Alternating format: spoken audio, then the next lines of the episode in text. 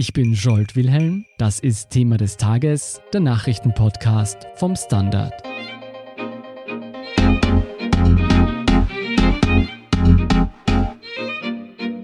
Eigentlich hätte Susanne Wiesinger als Ombudsfrau für das Bildungsministerium nur einen Bericht über kulturelle und strukturelle Probleme an Schulen schreiben sollen. Doch anstelle dessen sorgt die ehemalige Lehrerin nun auch mit einem neuen Buch für Aufruhr. Denn darin heißt es, dass Parteipolitik Österreichs Schulen zerstört. Was sowohl an dem Bericht als auch am Buch so problematisch ist und was es mit den schwerwiegenden Anschuldigungen auf sich hat, erklärt Petra Stoiber. Sie ist stellvertretende Chefredakteurin beim Standard. Petra, fangen wir vorne an. Wer ist Susanne Wiesinger? Susanne Wiesinger ist eine Lehrerin, also sie hatte zunächst an Volksschulen unterrichtet und dann später an Mittelschulen. Und sie hat im Herbst 2018 ein viel beachtetes Buch geschrieben, das hieß Kulturkampf im Klassenzimmer. Ich sollte vielleicht noch dazu sagen, dass sie bis zu diesem Zeitpunkt eher einem Fachkreis bekannt war als sozialdemokratische Personalvertreterin im Bildungsbereich. Und dieses Buch Kulturkampf im Klassenzimmer hat insofern für Aufruhr gesorgt, als sie darin beschrieben hat, es gebe eben vor allem im rot-grün regierten Wien Parallelgesellschaften von Migranten, die kein Deutsch sprechen, wo Burschen Mädchen unter Druck setzen, ein Kopftuch aufzusetzen und so weiter. Und Susanne Wiesinger hat damit auch die Aufmerksamkeit der damals türkisblauen Regierung erweckt und ist auf diese Weise dann ins Bildungsministerium gewandert, auf Wunsch des damaligen und jetzt wieder Bildungsministers Fassmann, wurde sie zur Ombudsfrau und sie sollte halt erheben, wo der Schuh drückt im Bildungssystem und dann einen Bericht schreiben. Und das war ihre konkrete Aufgabe, zu untersuchen, welchen Einfluss islamistische Ideologien auf das Schulsystem haben. Nicht nur. Also es war ein weitergefasster Auftrag, so wie ich es verstanden habe, als der Auftrag herauszufinden, wo es Defizite gibt im Bildungssystem. Natürlich auch mit einem gewissen Fokus auf Schüler und Schülerinnen mit Migrationshintergrund. Deutschkenntnisse waren ein Thema, aber schon auch die Frage, sind die Schulen personell gut ausgestattet, stimmen die Lehrpläne noch und so. Also es war, glaube ich, ein etwas weiter gefasster Auftrag. Sie hat diesen Auftrag weitgehend erfüllt. Es ist ja am Montagnachmittag der Bericht rausgekommen, allerdings rausgespielt vom Bildungsminister Fassmann und vom Ministerium. Sie selbst hat jetzt damit nichts mehr zu tun, denn sie wurde inzwischen wegen eines neuen Buches vom Dienst freigestellt. Du sprichst es schon an, dieses Buch hat ebenfalls für viel Aufruhr gesorgt. Ganz kurz gefasst, worum geht es da? Das Buch trägt den Titel Machtkampf im Ministerium.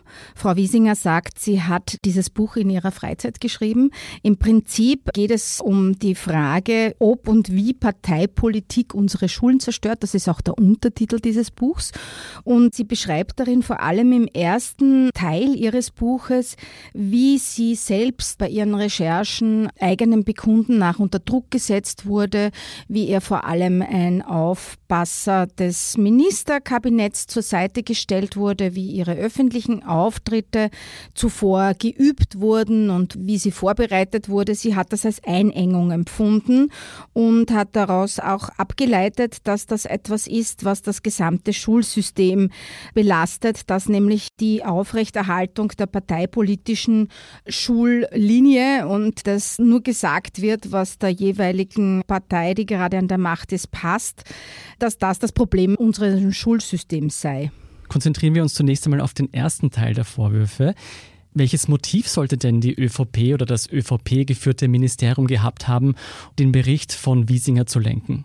Naja, es geht schon in der Schulpolitik, in der Bildungspolitik immer um ganz wichtige Fragen. Das sind die Fragen Kopftuchverbot in der Schule, ja oder nein. Die Frage Deutschförderklassen, ja oder nein. Das sind ideologische Fragen in Österreich. Das ist bedauerlich, aber das ist seit Jahrzehnten so.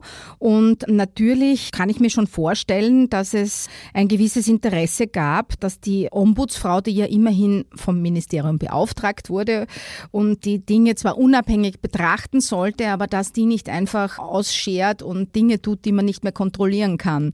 Ich kann mir vorstellen, dass da eine gewisse Evidenz und ein Erleben der Frau Wiesinger dahinter steht. Die Frage, die man schon stellen darf, ist, ob sie nicht als Dienstnehmerin, denn eine solche ist sie ja als Lehrerin, es eine gewisse Treuepflicht auch gegenüber dem Dienstgeber gibt. Und so ein Buch zu schreiben, ohne dass die befassten Stellen das äh, rechtzeitig vorher wissen, ist natürlich schon auch eine Provokation, vor allem für eine Ministerialbürokratie. Lass uns darauf später nochmal eingehen.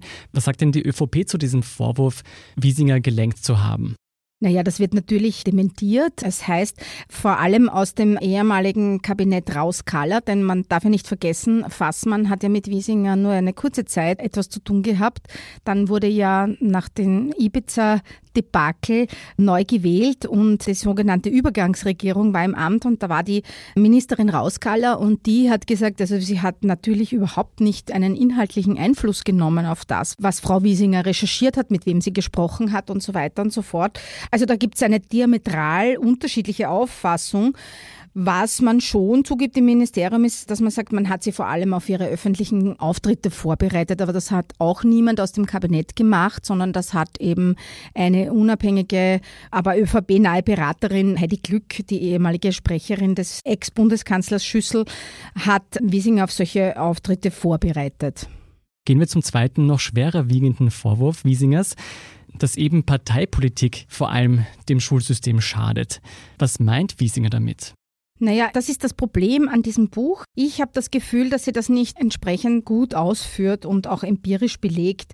Was damit gemeint ist, das kann ich mir gut denken, denn jeder, der irgendwann mal mit dem Schulsystem zu tun hatte, weiß, dass es natürlich Besetzungen vor allem von Direktionsposten gibt, von Bildungsdirektionen, Posten, Funktionären im Schulwesen, wo die Farbe oder sagen wir mal so, die Zugehörigkeit zur entsprechenden Richtung in der Personalvertretung Vertretung sehr wohl eine große Rolle spielt. Und darüber sollten wir ja tatsächlich mal reden, weil es sollte ja die beste Qualifikation für jede Funktion ausschlaggebend sein, dass jemand diese Funktion bekommt und nicht das Parteibuch.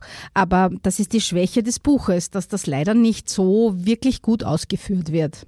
Ist es rein eine Frage der Qualifikation oder gibt es noch ein anderes Problem, wenn beispielsweise Schuldirektoren oder Direktorinnen von Parteien besetzt werden? Da gibt es schon andere Probleme auch, weil es gibt ja die sogenannte Schulautonomie und wie dann konkret Unterricht ausgestaltet wird, ob es Projektunterricht gibt, ob es nach wie vor den klassischen, etwas konservativen Frontalunterricht gibt, äh, wie man Religionsunterricht begreift, wie man Religionsunterricht lehrt. All diese Dinge, das ist natürlich schon auch eine Frage der, der Einstellung. Ja? Bin ich jetzt eher progressiv ausgerichtet als Lehrer oder bin ich eher konservativ und denke mir, das Althergebrachte und das Bewährte ist die richtige Art und Weise, den Kindern etwas beizubringen. Also das hat mannigfaltige Auswirkungen und Wiesinger beschreibt in ihrem Buch ja auch das große Problem, das ihrer Meinung nach dann herrscht, wenn zum Beispiel irgendwelche Dogmen des Katholizismus in Frage gestellt werden, denn dann behauptet sie in ihrem Buch, dann mache das konservativ geführte Bildungsministerium komplett zu und dann geht gar nichts mehr. Du hast schon gesagt, Kritik an diesem Buch ist, dass wenig Beweise geliefert werden, dass es wenig empirische Belege dafür gibt, was Wiesinger sagt. Auf der anderen Seite kann man jetzt sagen, das sind Probleme, die schon lange bekannt sind. Ist es nicht gut, dass Wiesinger jetzt diese Probleme so öffentlich an den Pranger stellt? Das ist ein zweischneidiges Schwert. Einerseits, ja, also ich glaube, niemand konnte überrascht sein über die Themen, die hier angesprochen wurden. Auf der anderen Seite muss man schon sagen, erstens, was ist die Aufgabe eines Ombudsmannes, einer Ombudsfrau? Ist es wirklich okay, wenn man aus persönlich geführten Gesprächen und Interviews einfach so ein bisschen aus der Schule plaudert, ohne quasi abzusichern, in wie vielen Schulen zum Beispiel dasselbe Problem angesprochen wurde. Ich gebe ein paar Beispiele, zum Beispiel das Thema Sprachprobleme, also Deutschförderklassen, Sprachprobleme. Und in diesem Kapitel wird zum Beispiel auch gesagt, eigentlich seien gar nicht so sehr die jetzt Asylwerber, die frisch nach Österreich kommen und kein Deutsch sprechen, das Problem, sondern Kinder mit Migrationshintergrund aus der dritten Generation und hier vor allem aus der türkischen Community. Das steht dann einfach so da.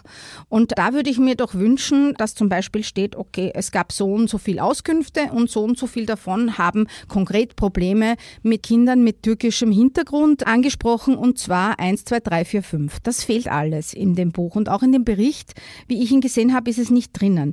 Dann wird angesprochen so ein riesen skandalöses Thema wie Zwangsverheiratung oder auch Genitalverstümmelung. Da möchte ich schon wissen, haben das drei Lehrerinnen gesagt oder 30 oder waren es vielleicht 300? Weil das macht ja einen Unterschied. Ja? Also die Ombudsfrau muss schon auch schauen, dass sie versucht, quasi strukturelle Probleme auszumachen und zu schauen, wie drängend sind die Dinge. Sie muss eine Prioritätenliste machen. Das fehlt mir ein bisschen. Es kommt mir ein bisschen unstrukturiert vor. Neben diesem Buch, das sie geschrieben hat, hat ja Wiesinger eigentlich einen Bericht geschrieben für das Bildungsministerium, wie du schon erwähnt hast. Der ist jetzt auch erschienen. Was geht aus diesem hervor? Hatte ähnliche Probleme wie das Buch? Fehlen da auch die empirischen Belege? Meiner Ansicht nach schon. Ja. Also im Buch ist ja wenigstens ein sehr breiter Statistikteil, der uns Zahlen, Daten, Fakten gibt über verschiedene Themen, wie zum Beispiel wie viele Mädchen, wie viele Buben in die Schulen gehen, Anteil der Unterrichtsstunden an der Totalarbeitszeit im internationalen Vergleich, Altersverteilung des Lehrpersonals und so weiter. Diesen statistischen Teil gibt es. Ich bin mir jetzt nicht sicher, ob es den im Bericht auch gibt, aber die Tonalität des Berichts ist ähnlich im Plauderton verfasst wie das Buch. Was es halt schon gibt, ist so ein bisschen, glaube ich, unter Experten einen Zweifel darüber, wie valide ihre Recherchen tatsächlich sind. Was machen wir jetzt damit? Jetzt haben wir ein Buch, das nicht 100% valide ist und auch einen Bericht, der anscheinend nicht 100% valide ist. Wie geht es denn jetzt weiter? Wird dieser Bericht und wird dieses Buch irgendetwas bewegen an der österreichischen Bildungspolitik? Das wage ich ein bisschen zu bezweifeln, weil es gab viele andere Berichte und Bücher, die wesentlich valider waren und das hat jetzt auch nicht wahnsinnig viel bewegt im Bildungssystem. Ich würde mir halt schon wünschen, dass das, was alles am Tisch liegt und das, was alles ohnehin klar ist, nämlich dass es tatsächlich Probleme gibt, weil Kinder nicht gut genug, nicht individuell genug gefördert werden, weil die Schulen zu wenig Autonomie haben, zu wenig bestimmen können, welche Lehrer sie bekommen und ob die tatsächlich zu ihnen passen und so weiter und so fort. All das ist ja bekannt. Man braucht eigentlich keine besonders ausgefeilten neuen Studien und Berichte mehr. Man sollte jetzt endlich sich mal hinsetzen und sich wirklich überlegen, wie man das österreichische Bildungssystem ins 21. Jahrhundert überführen könnte. Denn es geht ja schlicht und einfach auch darum, dass wir den Anschluss nicht verlieren und dass die österreichischen Kids dann einmal die Expertinnen und Experten von morgen sind. Also ich hoffe schon, dass es einen gewissen Lerneffekt gegenüber Türkis Blau gibt und dass vielleicht Irrwege, die gegangen wurden, neu überdacht werden. Ob es tatsächlich passieren wird, das werden wir sehen in den nächsten Monaten und vielleicht Jahren. Hoffen wir, dass wir nicht auf die Experten von morgen warten müssen, bis das Bildungssystem reformiert wird. Vielen Dank, Petra Stoiber, für diese Einordnung. Sehr gerne. Wir sind gleich zurück.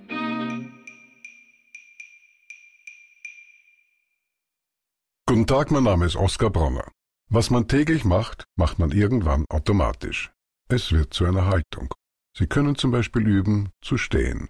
Zu Ihrer Meinung, zu sich selbst, für eine Sache. Wir machen das seit 1988 und es funktioniert. Der Standard, der Haltung gewidmet. Und hier sind noch zwei aktuelle Nachrichten. Erstens, die 2153 reichsten Menschen kontrollieren mehr Geld als die 4,6 Milliarden ärmsten Menschen zusammen. Das geht aus einer neuen Studie der Hilfsorganisation Oxfam hervor. Die Schere zwischen Reich und Arm gehe dabei immer weiter auseinander. Eklatant ist zudem der Unterschied zwischen Männern und Frauen. Das Vermögen der Männer ist um 50 Prozent höher als jenes der Frauen.